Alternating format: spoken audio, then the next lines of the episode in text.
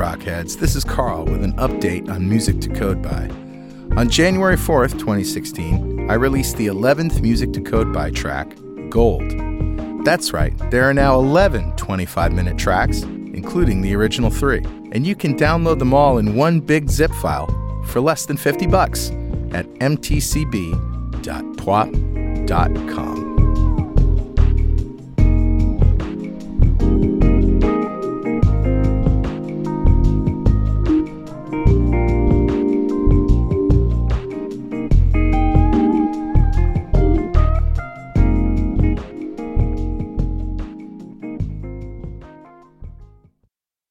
dot net Rocks, episode twelve forty-five, with guest Phil Haack. Recorded Friday, December eighteenth, twenty fifteen.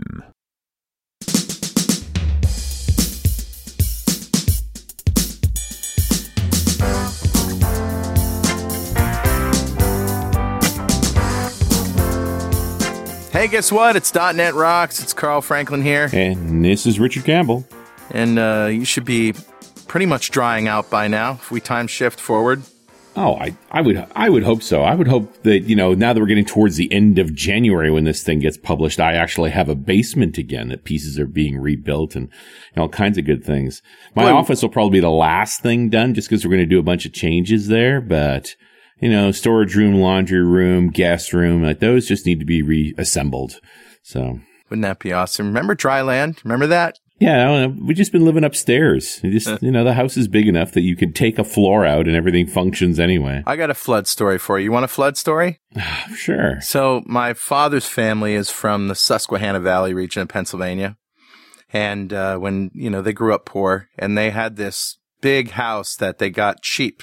It was like a three-story house because it was right on a creek, or they call it a crick, uh, of the Susquehanna River, which is prone to flood. And so this is why they got it cheap. There was the one story about a flood in the seventies where, now you're talking about a level below, a whole floor you have to walk up to get to the to get to the kitchen, the right. living level, right? So it was already up one floor, and then they had another floor on top of that and then an attic. It was up to the second level. They wow. had to literally swim up the stairs. That's a lot of, and that water is probably moving too, right? I mean, oh, that's yeah. an overflowing river. That's, that's business. Yeah. And I remember hearing the stories when I was a kid, and it just blows my mind. Swim up well, the stairs. Well, houses were different too, right? These, these are old houses. They were built with rock and they didn't have a lot of internal plumbing and electrical and stuff like that. So, yeah. Plaster mm-hmm. walls. Right. Different way of living. Yeah. All right. Hey, roll the music because I got something funny that is so cool, even Phil will like it. Okay. And I don't like anything. Grumpy Phil is grumpy. What do you got, buddy? So um, I was talking to my friends in AppVeyor Next about Gists, GitHub Gists. Phil's nodding his head. Oh, yeah. These have been around for five or six years.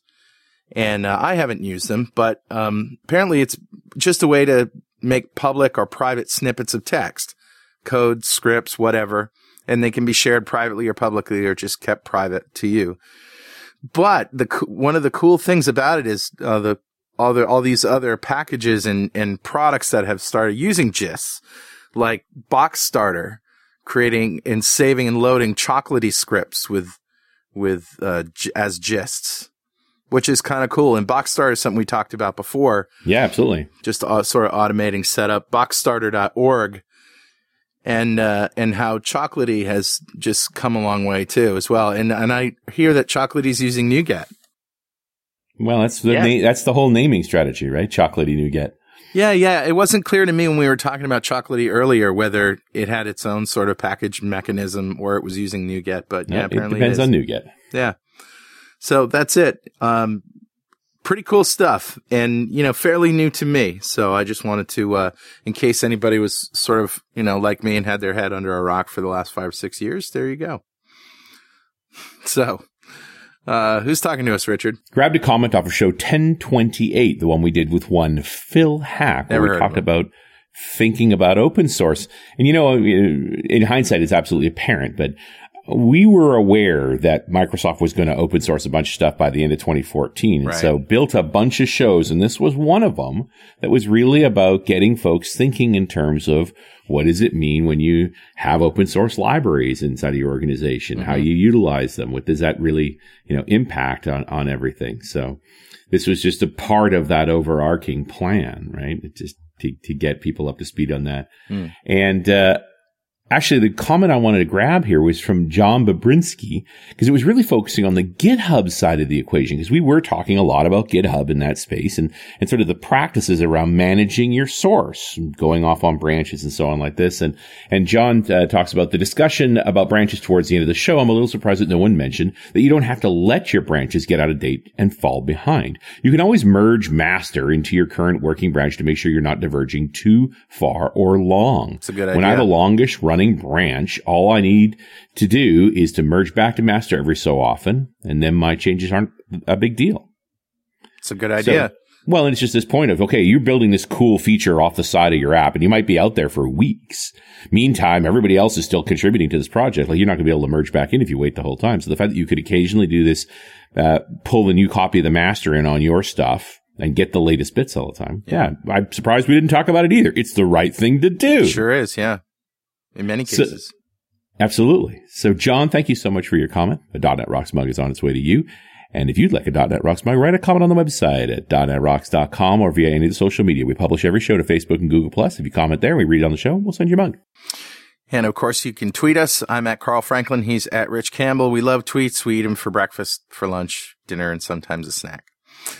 And uh, now let's uh, bring back to the show Phil Haack. Yes, it's pronounced Hack, but it's H A A C K. He works at GitHub as an engineering manager for a new team that's responsible for GitHub Desktop, GitHub Extension for Visual Studio, and Octokit dot net.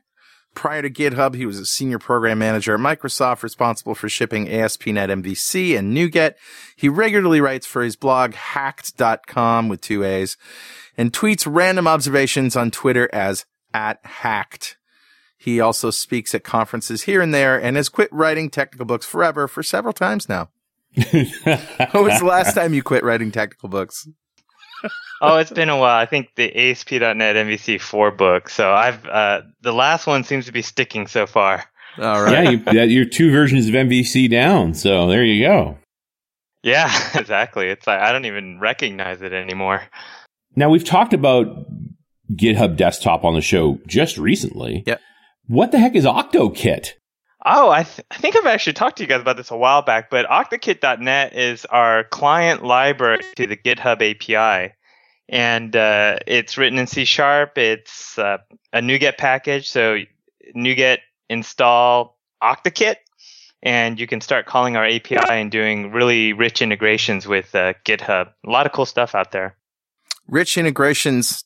How? So, like, what what have you seen done with Octokit? Uh, I'll give you one example. The F Sharp community runs their release process through it, where they will uh, use GitHub releases, and they can pull a release down, and you know, look, you know, I don't even know what they're exactly they're doing it with it. I just know that when we uh, published a breaking change, they said that we were holding up the entire F Sharp ecosystem. Oh. So yeah, we had to fix it quickly. But um, no you have pressure. Access to all the data on GitHub: issues, pull requests, releases, release processes. You can call our deployment A P I, so you could use it to build the automated deployments. Um, a really good example is AppVeyor. I don't know if they're actually using Octokit dot net, but I'd like to believe they are. Okay. Um, but the t- building an, uh, a continuous integration system would require that sort of Got it. thing. Um, yeah. Yeah, very cool. Good stuff. So and, we and w- what about these gists that Carl mentioned there?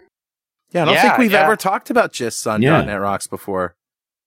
Yeah, I mean, it's really just like... the word, the name says it all, right? You, you've got the gist of an idea, or or you just want to throw some text out. Like, it's just a great, quick, and dirty way to share some uh, a code or some text. And the nice thing is there's syntax highlighting, there's markdown formatting.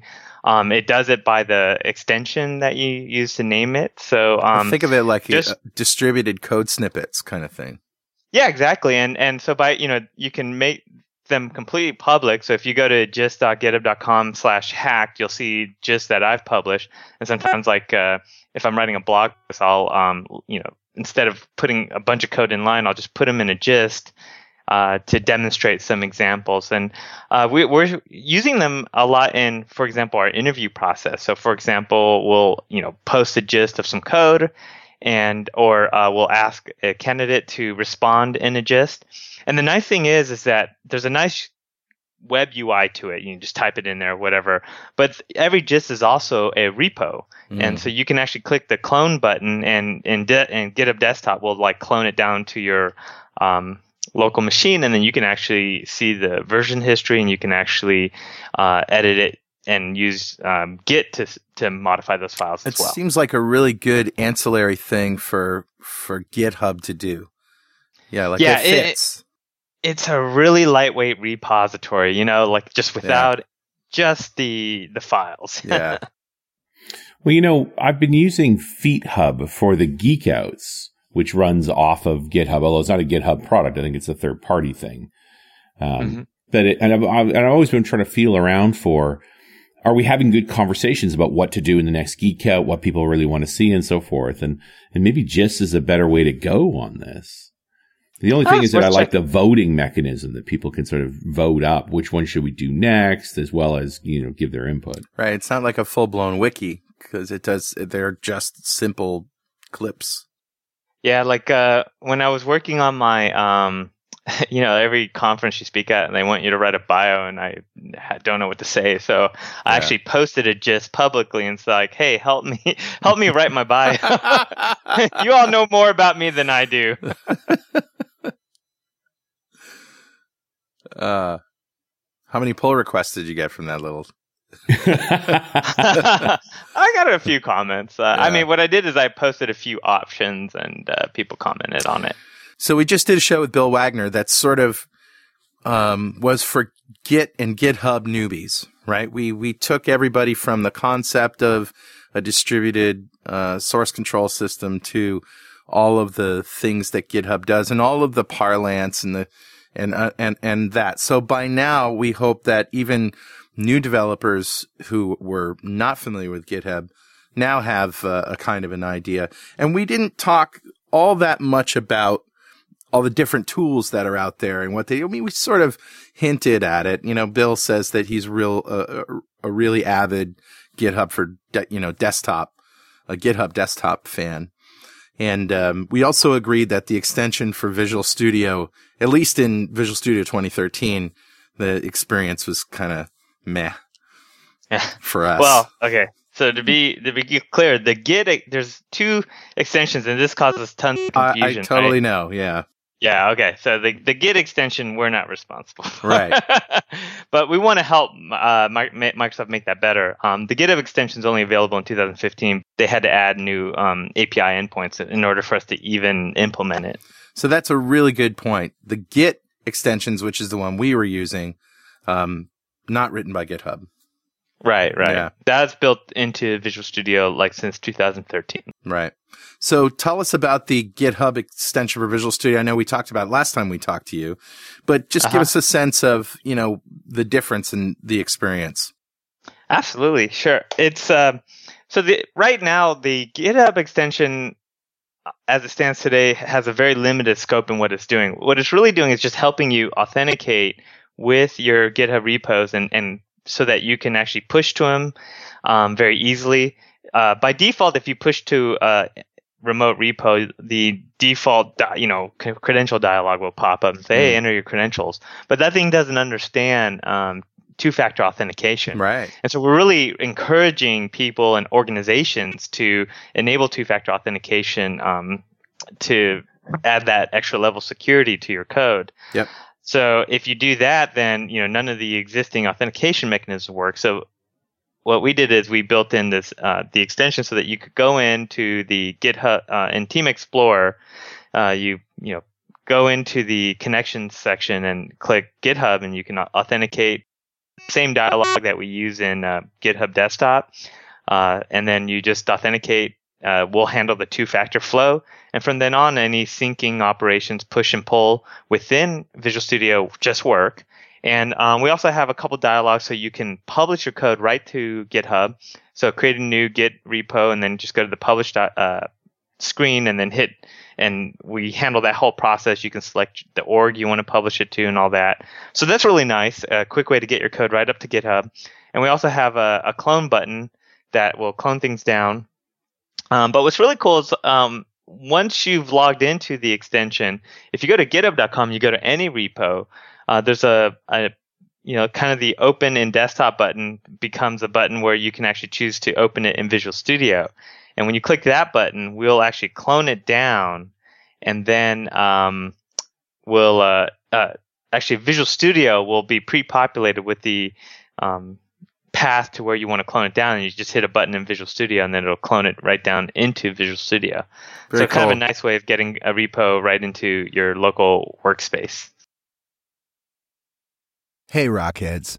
As Richard and I travel the world for the Azure World Tour, we're telling people all about our dev-centric friends at Stackify.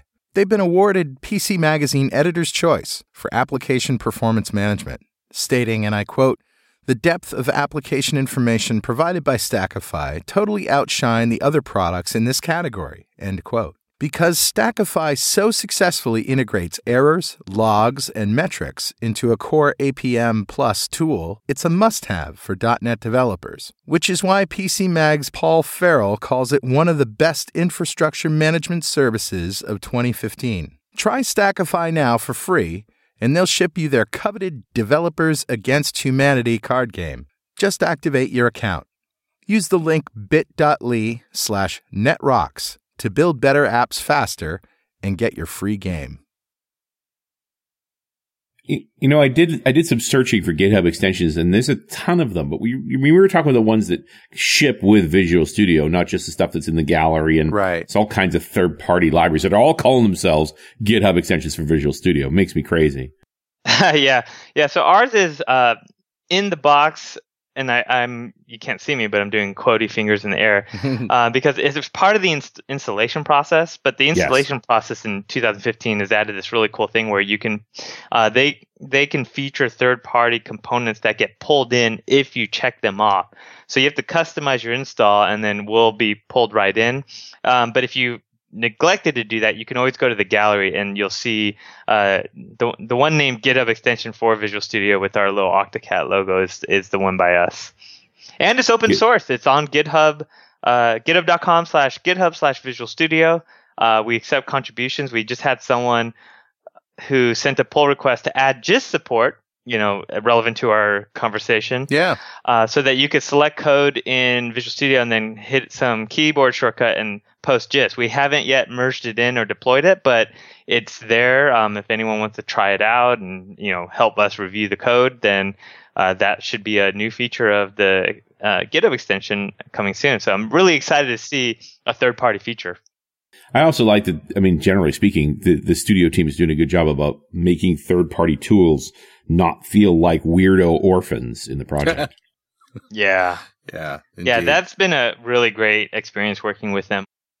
And it's no, they're no longer, you're no longer adding C O M components to Visual Studio, right? This, this is meth in action. You're actually doing a, a composed extensibility rather than, uh, you know, integrating yeah, in with the app. Yeah, for the most part, you know, Visual Studio has about... Uh, I love the way you said that. I mean, Kinda. There's a ton of meth, and, and every time we can stay in the meth world, it's just such a great experience. But once in a while, you know, you're hitting those D T E two interfaces, and... Uh, Uh, just because there's like multiple extensibility models in Visual Studio and not everything is yet exposed via meth, but right, more right. every version it gets better and better. I mean, yeah, we don't talk about this much, but there's been this initiative since the twenty ten edition to sort of decomify Studio, and especially on the extensibility model. And it's just, they're just working on it every version a little bit more and a little bit more. Decomify everything for Windows. Yeah. It's not I not easy to do. And nope. C O M is pretty low level into Windows these days. Like yeah, it's never yeah. going away, really. Yep. Yeah, C O M is like the flood in your house, right? It's going to do a lot of damage, and it takes a long time to dry it out. I thought C O M was love. um, only for Don Box. Me, maybe, I'm I discovering the shit out of my basement. So I didn't even hear about your basement, man. I, yeah. You got a water world experience going on there? The uh, the the storm drain line collapsed, and so the water backed up and put about an inch of water across the whole basement. Mm. Oh, sorry to hear that, man. So call it, it's just an enforced renovation, right? Like, that's fine. yeah. There's there's right. insurance money, and we'll get it all fixed up. And, you know, and I live in enough of a space that we're all happily living sans one floor. It's a chance to do your Kevin Costner impression. Yeah, not quite that much water, and I don't grow gills. uh, yeah. Well, yeah no, sorry, no, sorry to divert. I just was, like, so that's curious okay. about that. We also talked to Bill a fair bit about the GitHub flow mechanism, this idea of using forks and just the, the whole process of allowing contributors that don't have commit rights to contribute to your project. But there are other ways to go about this, right? Yeah, yeah. Um, I mean, you could, it's interesting because there's a lot of different philosophies about this. Um, I read this really great, uh, I think it was a blog post about um, a... Uh, open source maintainer who sort of feels like, you know, as soon as someone submits a pull request and you want to really engage them, give them commit rights and make it more of a sort of a optimistic approach as yep. opposed to a pessimistic approach. Right. And, I trust you. Uh, Bill mentioned that yeah. specifically. Yeah. Like, I trust you, you know, s- continue to submit pull requests, but now your pull requests are Uh, directly in my repo. You don't have to maintain the upstream and, you know, syncing with your thing. And I think about that a lot. I think that especially for personal projects, um, where like it's not rocket science, or it's let me let me rephrase, rephrase that. It's not um, you know, medical equipment that's keeping someone alive, right? Um, right. Or a big project yeah. with a lot of contributors. I think that's, you know, when you need a little more discretion. Yeah. Right, right. Like if it's your company's open source project, you know, I don't think yeah. this would be a strategy for the .dot net Core F X team or, you know, A S P dot net five, but uh, for like, you know, my little projects, I, I think it's it's a great strategy. I, I in fact, I think the only reason I don't always do it is because I'm lazy and I forget. But um, I really like that idea because also you can reverse any changes that happen and you'll know if they happen. It's mm. not like you're going to not notice, you know, a a commit that was pushed directly to master that uh, adds a virus or something. Well, you know, the thing Bill was saying, that it sort of removes friction, right? That it yes. and and he's had more problems with people actually contributing to open source projects anyway. So this is just one more way to make it easy for people to contribute. Yeah, I really like that idea of removing friction. I mean, that's, you know, one of the things that my team, you know, I mentioned I had a new team, but it's more like a rebranding of the existing team. But um, we're really focused more and more on the Windows community. So when you look at what Microsoft is doing uh, with open sourcing everything now, just about on GitHub, sure. we realize that that's actually had an amazing impact on the number of, you know, first-time GitHub users who come from a Windows dot net background, who are primarily targeting Microsoft platforms, who aren't um, wizards with the Git command line or bash or this or that. And so, you know, we're trying really hard to think about ways that we can uh, help this audience out and reduce friction for them. And so that's kind of going to be the new focus of my team in the new year. Um, And I say the new year because I'm about to go on a three-week vacation, and I'm really, really, really excited about it. Oh, where are you going? uh, staycation. I'm, oh. I'm going to my couch, and That's I'm going to sit on it, and I'm going to let it form a wedge around me. I and, love that uh, idea. I'm going to sink into it. Yeah, it's going to be great. yeah. Fallout four? uh, probably Minecraft with my son, and then, yeah, when he's in bed, uh, either Fallout four, or there's something else. I know I what you're going to do. You're going to strip down your underwear and spread Chinese food out all over the floor.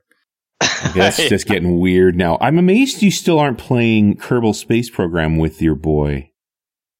Uh, you know, he hasn't. There's a lot of things he's just not into. Like, hit, these days, it's cl- Clash of Clans, which I'm not interested in, and Minecraft, which I am. Right. Yes. That's what's got him. Why would you need to give him more? Right, right. I mean, I, I tried to introduce him to new things. I tried to introduce him to Dragonlance the other day, like the, the books, and he was like, nah, but he started getting into Harry Potter, so that's good. Nothing wrong with that. Good for yeah. little Harry Potter. Oh, man, and then uh, yesterday I volunteered at a school to do the Hour of Code. Like, oh, have yeah. you guys been following this whole thing? Sure have. Yeah. Yeah. Yeah. I mean, it's, uh, yeah, I, I, of course you have. But I've been following it, and, uh, but I, this is the first time I've actually, like, volunteered and actually seen it in action. And it was quite an experience. Yeah, what, what, so was fun, what was funny, though, uh, just a little side note, is uh, the, um, so, so they have these folders in these the kids' laptops, and so they have two shortcuts, and the kids have to choose. Like, are you going to go to this site in Chrome, or are you going to go to the site in I E? And so, um, you know, some of the kids chose I E because it just happened to be listed first, and some chose Chrome. And it turned out, like, the site didn't run in I E at the time. It just hung there. And I was oh, laughing. oh, no. I was like, oh, that's so bad, because, you know, probably half these kids' parents work at Microsoft. But also, like, you know, uh, you guys probably know this, but Hadi Part- Partov, I don't know how to pronounce his last name. He uh, is the founder of Code dot org, and he used to be, if I remember correctly, the G P M of I E at Microsoft. So I was like, uh, you should probably fix that. Ah. So what did what did they do in this hour? Like, what can you what can you get done? Oh man! So what they do is, like, uh, it's funny because, like, uh, they had all the kids together at first, and they were kind of giving some intros, and they're like, "Hey, how many of you like Minecraft?" And every single kid, boy and girl, just went shot up, and we're like, and then it just got really loud in there. And then she's like, "Okay, well, uh, this next screen is going to get you really excited." And so she scrolls up. And so they had Minecraft, Star Wars, Frozen, uh, games like Flappy Bird, and then some other stuff. And so what they do is they have these coding exercises that uses the – are you familiar with Blockly? I think it's developed by yeah. Google. Yeah. But it, it's the same kind of programming model as Scratch, where right. um, you drag these little blocks of uh, instructions, and you can do loops and, you know, branching and all that.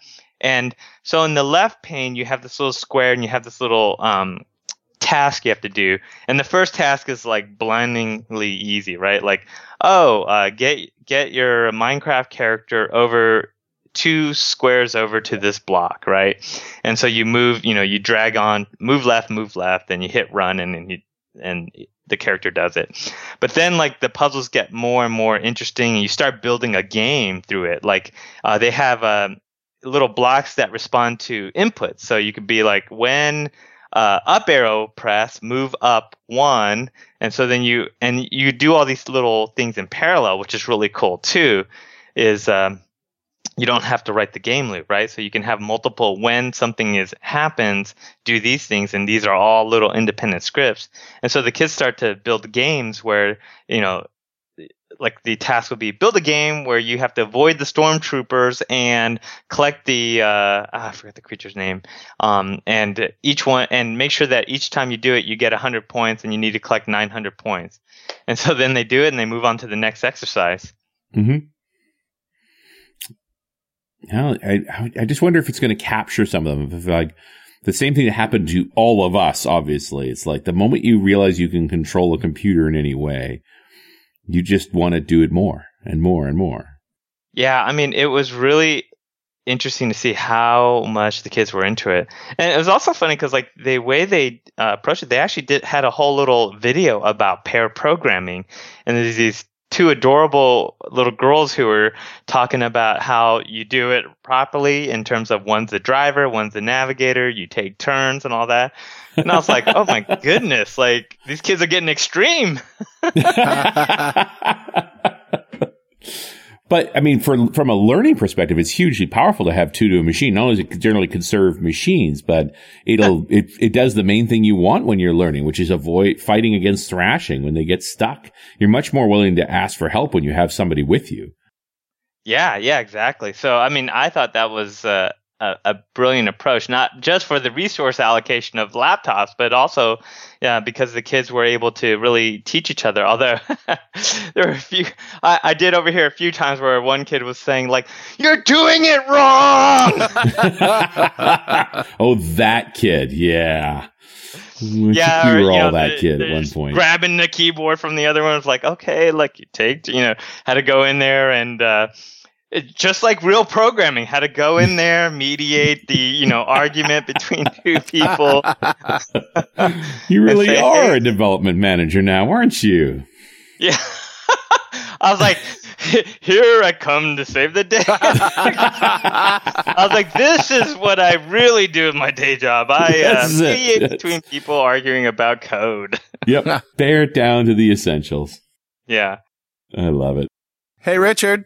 Yeah, buddy. Guess what time it is? Must be that happy time again. Yeah. It's time to convince Phil to do a YouTube cover version of Push Pull by Purity Ring. Oh, my goodness. What do you say, Phil? I don't even know what that means. Oh, it's a real song. Push Pull. Push Pull. Yeah, Push Pull. But you could change it to Push Pull Request or something. I don't know. Ah, it's actually time funny. to give away a Music to Code By uh, complete audio collection to one lucky member of the .dot net Rocks fan club. But first, Music to Code By is a set of twenty-five minute Pomodoro-sized, quiet and groovy instrumentals scientifically designed to promote focus. It'll get you into a state of flow and keep you there. Check out what .dot net Rocks fans have discovered already, that they're being a lot more productive with Music to Code By. Check it out at m t c b dot p w a p dot com. All right, buddy. Who's our winner? All right. All ten tracks go to John Jackson from Columbus, Ohio. Ah, congratulations, John. Yay! Golf clap for you, sir. Yeah. That's a whole lot, rattle of the clappers. That's a whole lot of focus heading to nice. Columbus, Ohio. And uh, if you don't know what we're doing right now, go to dot net rocks dot com, click on the big Get Free Stuff button, answer a few questions, and join the .dot net Rocks fan club. We have thousands of members all over the world. In every show, we like to give away stuff from our sponsors. And every December, we give away a five thousand dollars technology shopping spree to one lucky member of the .dot net Rocks fan club. But you have to sign up to win. All right, Phil, your turn. You've done this before. five thousand dollars. Go shopping. What are you buying? Oh, man. You know, this would be kind of extravagant, but I kind of want a, a second Xbox One and uh, a flat screen T V to put side by side with the current one, so that when my son and I play Minecraft together, ah, that, uh, you don't have to go split screen? Yeah, because split screen is killing me, man. It makes everything too small. I'm getting old. and uh, That is so at, decadent. Uh, Yeah, like at GitHub, at GitHub headquarters, that we have a there's a room where they have two Xbox Ones with two T Vs uh, side by side, kind of the, the game room. And, right. and when I saw that, I thought, and I see people playing Destiny there together, and I thought, oh man, like I, th- that's I don't know if my uh, wife would be happy if I did that, but I think that would be such a sweet thing. It's tempting. It's very tempting. Yeah. It'd be interesting to watch how an Xbox, two Xbox Ones behave with the re, the wireless controllers and stuff too. Yeah, right? Like just making sure you get oh, all of yeah, that right. Yeah, I have a lot of trouble with the wireless controller as it is, and I can imagine that being wrecking havoc. Yeah, one with more things. Layer, but you know, screens. You know, that's you're gonna say I want an Xbox One on the T V. It's like, dude, it's barely a thousand bucks.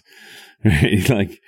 It, uh, yeah, which begs the so. question, like, why don't we all have multiple Xbox in if we're if we're gaming, right? Allow allow combined play. Yeah, that's Microsoft's new ad campaign, right? Why not buy two? Buy another one. Yeah. More and, you know, have better. A third one for redundancy just in case. Just well, in yeah, case. I mean, you, you don't want to have an uh, an Xbox outage. That would be crazy talk. Right. Or, I mean, hey, one downstairs, one upstairs. You don't have to walk all the way up the stairs. Too far. Too much effort. Oh, you still have a bunch more money to spend, my friend. Oh, uh, then a four K monitor.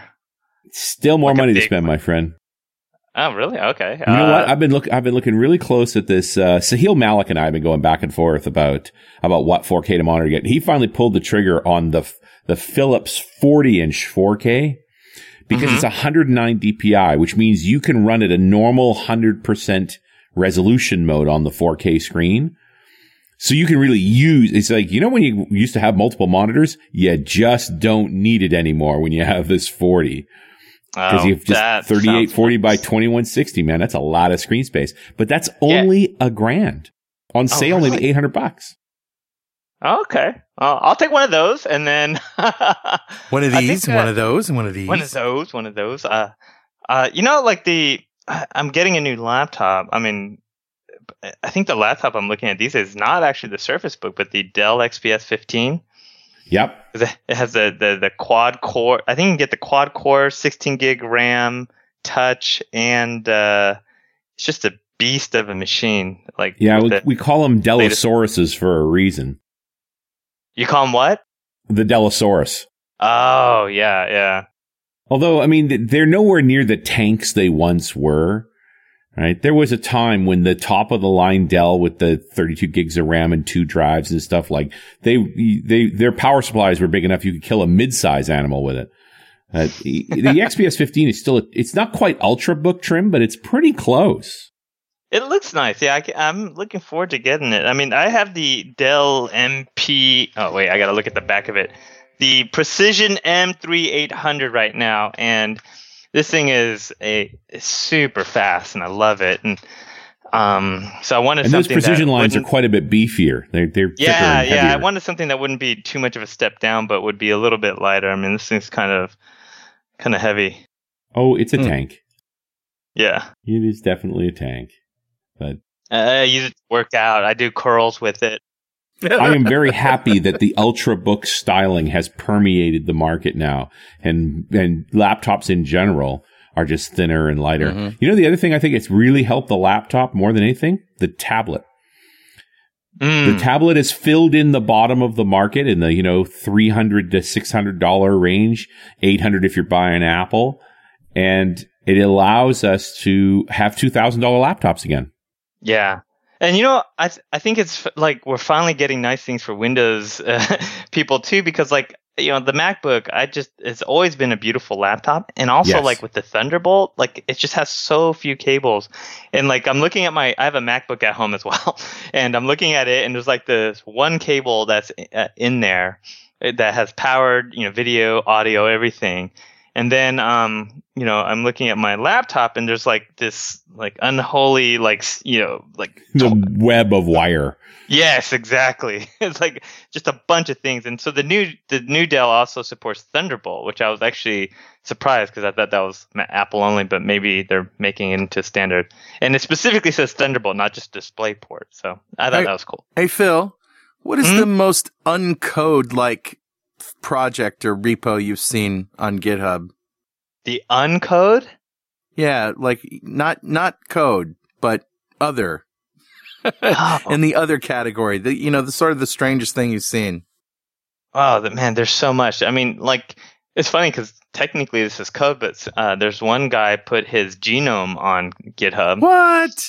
That is yeah, code. he uh, put his whole genome up there. Uh, I don't think he accepts pull requests, but... Uh, he's a press here to do a CRISPR uh, splice. Yeah. Yeah. yeah. right, right, right. Well, we use CRISPR and you have wings. Yeah, that's right. This is what I get for letting everybody have commit rights. Yeah, Stuff give, keeps give, popping out of his body. I wouldn't give commit rights away on that one. no, no. What can we make Carl look like today? It's funny. Oh, man. Yeah, we have really haven't done a geek out on CRISPR yet, although I really want to. Sort of mentioned we'll it. Yeah. Yeah, that could be interesting. So the the genome, anything else? Do people use it for um for I don't know, music video projects? This is something that I thought about doing. You know, I don't know if people are using it for music video projects. Uh I mean like the video files, like binary files don't work really well with Git, but yeah. um one of the new things we have now is Git L F S, or which stands for large file storage. Hmm. So you could, you know, assuming that there the there's metadata files are in textual format, you could have a Git repo where all of it is, you know, has the appearance of being in Git, but you're actually using the large file storage for the actual media files. Um, and so that could actually work, and that's a, a nice, efficient way of using that. Um, I just personally haven't heard about that. Um, Like we use in you know within GitHub we use uh, Git for all kinds of things, like uh, uh, all of our uh, documentation. Uh, for example, like our company docs, right? We have this thing, you know, you want to change a policy, you submit a, submit a pull request. Um, so, and I hear uh, there's other companies who are doing that in an mm. even more public way, where their uh, company docs are are. Uh, what are my company policies are actually on public repos that, and anyone can look at them and submit pull requests. So yeah. I think that's kind of interesting. And that then, is cool. Uh, uh, people have published the the law, uh, for example, all all the French laws and the, sort of the history of French law. Wow. Um, as a series of commits. to GitHub. So it wasn't an official thing. It was more of a, hey, you know, we just did this for uh, fun, but like, but it tracks like actual changes to uh, their laws. I thought that was blew me away, and I would love to see, you know, our law. Although I think the that could uh, really take up a lot of storage space. Well, you know, just knowing when somebody, you know, the the side effect of source control would know exactly when somebody's slipping some, you know, extra bit into a law, or, you know, earmarking, or any of those sorts of things. It's just having a clear record of who did it, when they did it. Right. You know, that's right, what this right. would have. I mean, like that, that's the, the beauty of it, right? Like you can see the change, sure. and, you know, ideally the discussion around the change and all of that. And, and you could see how uh, you could use the blame view and see how things change over time. Um, it'd be pretty amazing to have laws. I mean, if, you know, Wikipedia how, should em- employ Git. Well, I mean, Wikipedia has its own versioning or change history, so uh, you do get that aspect of Wikipedia. Hmm. I, I don't think they're using Git under the hood, but like uh, they have that. But yeah, for something like uh, laws and you know, any kind right. of policy that changes over time, where you want to know, like, you know, how did this change? This is important to me. I think that's great. Yeah, it is great. And I've been looking at the League of Movable Type.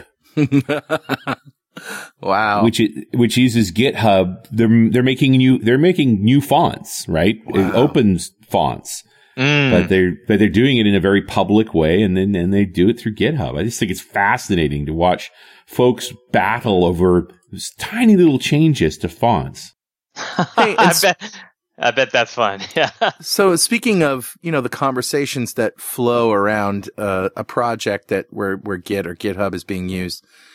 The, that seems like, um, you know, where tools like Slack come in really handy, but it, because they do have, Slack does have GitHub integration as well.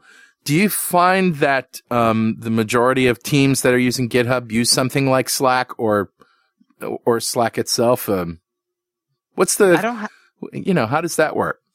I don't have any real data on that, but I do see that as being a common thing. It, uh, for open source projects, a lot are using Gitter nowadays. I hear, I see that coming up. Um, what's nice about Gitter is kind of directly, uh, there's this nice flow of going from a repo to creating a room for that repo. Um, we're using Slack and, at GitHub these days, and hmm. I love it. It's got nice integration. Um, you know, going back to the other question, the other thing I'm seeing a lot of people do is... Um, y- talking about typography kind of reminded me of this, but is using uh, um, GitHub for uh, three D modeling type of things. Wow. Uh, wow. Like if you maker bots, right? Like that kind of thing, because most of those files are some sort of uh, textual, like, you know, vector uh, diagrams. And, and we actually have a really cool rendering engine. So if you, I forget the, uh, like I'm not well versed in the format, but the, there's a three D format for like uh, uh, designing three D objects that you then can submit to a MakerBot to print it out. And that three D format is a text file. So if you put that in GitHub, we'll actually render it out in three D and give you controls for zooming in or Whoa. rotating it in every nice. direction. Yeah.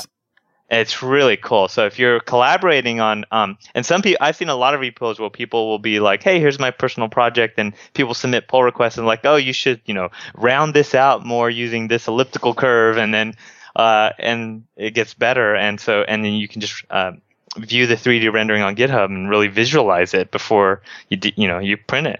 It's really amazing. And we do three D differences th- as part of that. So you can have a slider and you can see how it changed over time. So Gitter is G I T T E R? Yeah. .im? Yes. Yeah. That sounds where developers come to talk. Pretty cool. Yeah. That's, it's just amazing to me how these things happen organically, you know? Yeah, yeah. Like Gitter did something that I thought was clever, which is their U R L structure matches or uh, GitHub's U R L structure. So if you go to gitter.im slash GitHub slash Visual Studio, then that's uh, the chat room for our Visual Studio open source extension. And if you go to gitter.im slash Octokit slash Octokit dot net, you'll see Uh, the chat room for Octokit, and we're in there, you know, chatting with the public about the, the stuff we're working on, and uh, it's been fun. Hmm. So, on Gitter's homepage, they have this map of the world, and these uh, people are using it are popping up in real time, and I wonder if that's just a uh, you know an animated GIF file, or if that's really if that is real time. Oh wow! Isn't that really cool? Have you seen it? Just I've never seen that before. Gitter dot I M. Okay, I'm going to refresh and see if the same thing pops uh, up. Ah, yeah, there's the test. No, it's new. Yeah, that's that's looks like it could be real time, or it could be random. uh, I bet that is. Uh, wouldn't that be cool? Into that, yeah. Even it's easy enough to do with a little I P mapping. You sure. know, you only have to get close. Yeah. Yeah. I think the one that just popped up in the middle of Brazil is probably, okay, somewhere in Brazil. Yeah, yeah. Because then... So wait, I'm going to type something in, in this room, and you watch very carefully and see if it shows See if we up. Can see you come up, right? Yeah, like, testing... Nope. I, I suspect the, trans, sample, the, the transaction rate's a little bit higher than what we're seeing on the homepage. You know...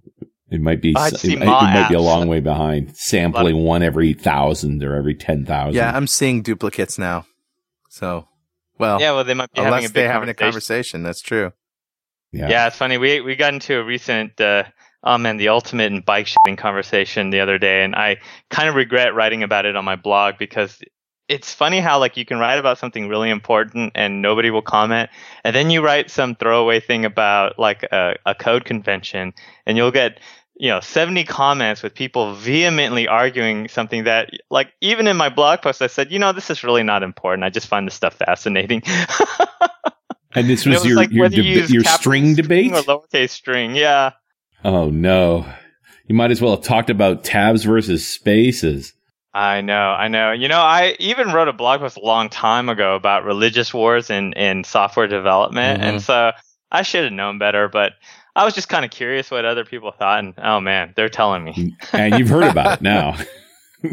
Yeah. They, and their yeah. main thought is, we hate you. Yeah, yeah, yeah. Like, we hate you for bringing this up because now my development team is torn apart arguing about this instead of writing code. And I was like, I'm yeah. sorry. We, Richard, and, and I, know, Richard and I'd be like, Spayside or Eiley? Discuss. Let's just sit right. back.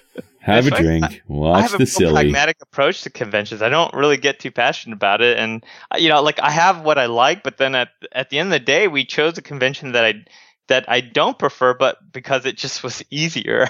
Right. Yeah. And the main thing you want out of a convention is that everybody uses it. You don't have to love it. Right. You know, exactly. It, it exactly. doesn't have to be perfect. It just has to. We just have to agree on something, right? Make a compromise and live with it. Yeah, and my thing these days is I try to find some other some other convention someone else put together that I like well enough and right. say, you know what, let's follow them so that they can spend all the time arguing every single point, and we just have to have one argument for and, and ever, which is which of these do we pick, and then at that point we're done, and then we'll just go with it even if we don't like it, and yeah. that that's sort of like my approach to this, um, but. But it is interesting to, you know, get into, dig into it and see like how people really think about these things. So it's, we should probably talk some more GitHub before we hang up on you. And oh, sure. What's, what else is new and good that we haven't discussed? Uh, we published a new look for the repo, and hopefully it'd be interesting to hear people's feedback about if it's uh, a little bit easier to navigate repositories. Um, some of the other stuff that, uh, You know, I wrote a blog post about how to, you know, create a really nice shell environment for GitHub. Um, I tend to do a lot of things both in GitHub Desktop and on the shell, and I like to switch between them. And so um, it's nice to set up a, like, use conemu or, or I mm. use Consul two to set up a real kind of nice-looking shell environment, because I was always jealous of the, the Mac users at my company. They had these really cool-looking shell environments that made it look like they're in the movie Hackers and all that. Right. Um, but... I added a you know a small thing, but like when you're in the shell that we provide, as in GitHub Desktop provides, and you know I sometimes will be switching different uh, paths, you know, right from the command line just because I'm already there, and then I'll be like, oh, I want to, you know, I actually want to use Desktop to create the commit. So you can type GitHub space dot and hit enter, and it will um, dot is just a relative path to the repo, and then it will uh, l- uh, give GitHub Desktop focus if it's already running, and if not, it'll launch it and select mm. that repo, and then you can go quickly look at the history and, and or create commits from there. And the reason why you might want to create commits is that we actually added um, we have emoji support, uh, we have um, we're about to add issue auto completion there too. I can't remember if we shipped that or not, uh, and um, we have uh, uh, mentions support. So, for example, in a commit message, or uh, if you want to, you can create a pull request directly from desktop too now. So you could create a pull request, and in there I could do at, you know, like Richard Campbell, and it would auto, com- you know, show me autocomplete options for uh, people mm. in my organization that I can mention. So th- uh, that kind of thing, it creates this really nice workflow where you realize that using desktop with the command line, you know, even for pro users, becomes nice, because things like creating a partial commit, which I do a lot, mm-hmm. is really nice in the G U I as compared to doing it on the command line. So stuff like that is really cool. Yeah, great. Yeah, and I noticed that um, when you say the Git, uh, the repo was redesigned, uh, you took the right column away, which I like. I like having everything sort of top down.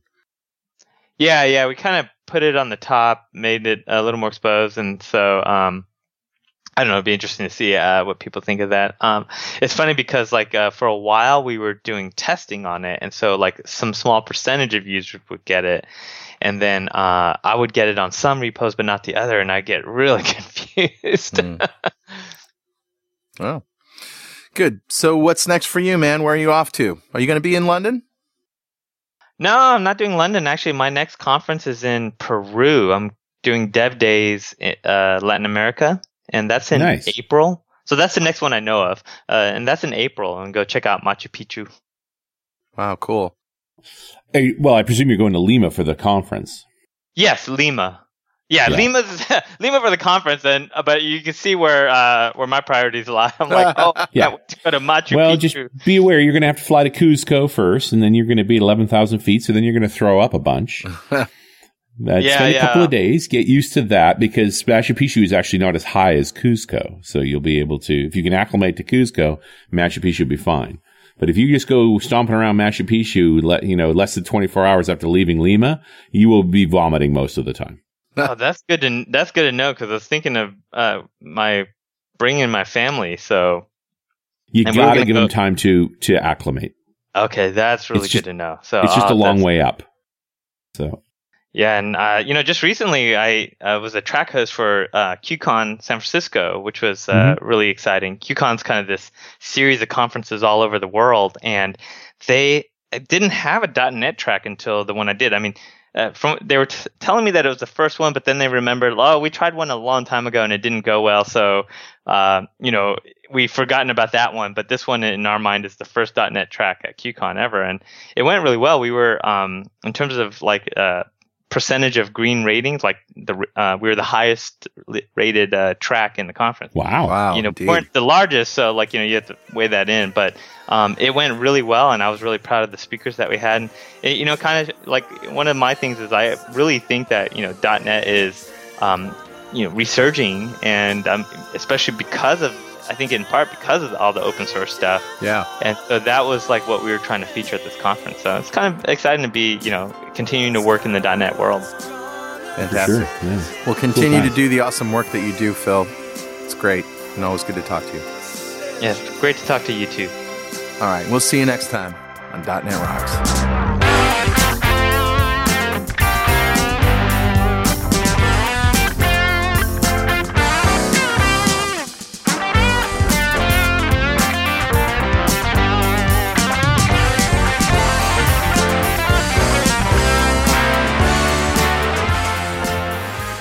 .dot net Rocks is brought to you by Franklin's Net and produced by P W A P Studios, a full-service audio, video, and post-production facility located physically in New London, Connecticut, and, of course, in the cloud. Online at p w o p dot com. Visit our website at dot net rocks dot com for R S S feeds, downloads, mobile apps, comments, and access to the full archives going back to show number one, recorded in September two thousand two. And make sure you check out our sponsors. They keep us in business. Now go write some code. See you next time.